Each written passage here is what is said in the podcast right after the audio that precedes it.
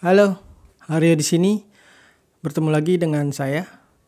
Saya seperti biasa akan membahas tentang investasi, pengelolaan keuangan, dan juga digital marketing untuk tentunya mendapatkan uang.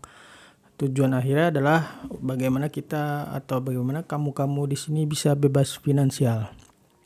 Kali ini saya akan ngebahas tentang eh, nggak uh, semua itu nggak semua investasi itu bisa bikin kamu bebas finansial. Banyak yang bilang kalau ingin bebas finansial salah satu caranya adalah investasi. Padahal nggak semua investasi itu bisa bikin kita bebas finansial. Mengapa demikian?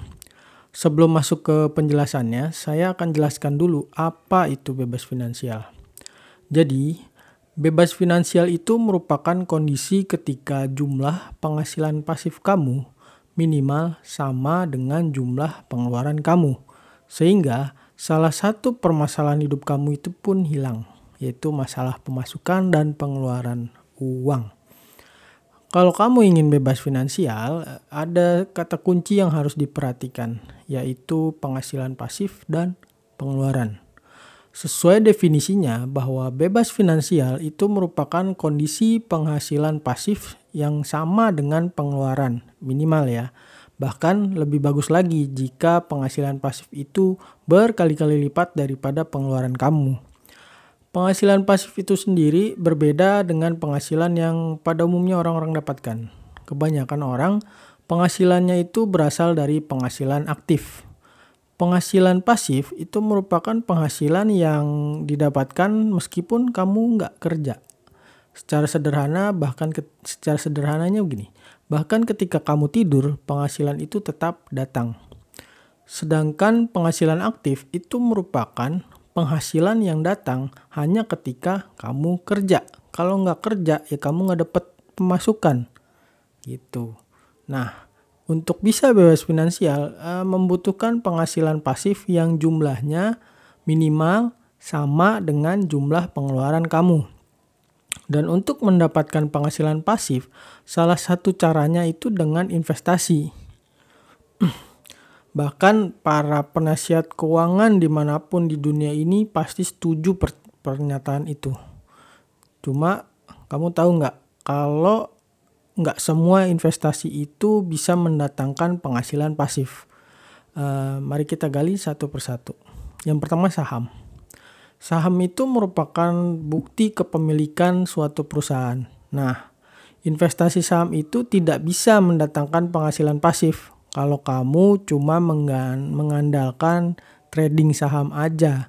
Karena trading saham itu baru menghasilkan ketika kamu aktif dan tentunya kalau profit. Kalau kamu nggak aktif ya mustahil mendatangkan keuntungan dari trading saham.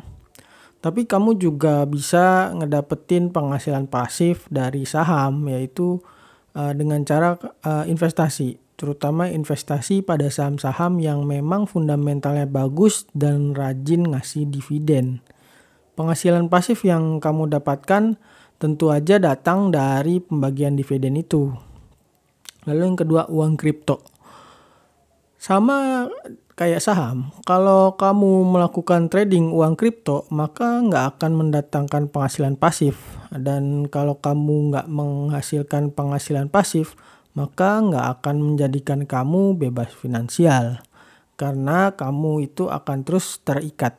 Namun, bukan berarti investasi di uang kripto nggak bisa mendatangkan penghasilan pasif. Ada beberapa caranya untuk uh, mendapatkan penghasilan pasif melalui uang kripto. Salah satu caranya adalah dengan staking.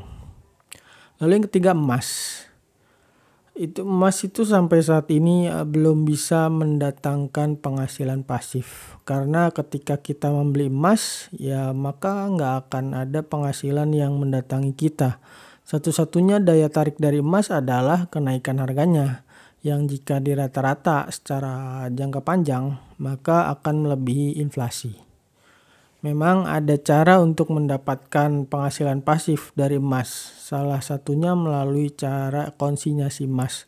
Cuma sampai saat ini sistem tersebut masih belum matang. Itulah tiga investasi yang nggak membuat kamu bebas finansial karena nggak bisa mendatangkan penghasilan pasif. Jadi kamu mau investasi di mana nih? Kalau ada yang mau kamu tanyakan atau ide tentang konten berikutnya, silahkan komen di bawah ini. Dah.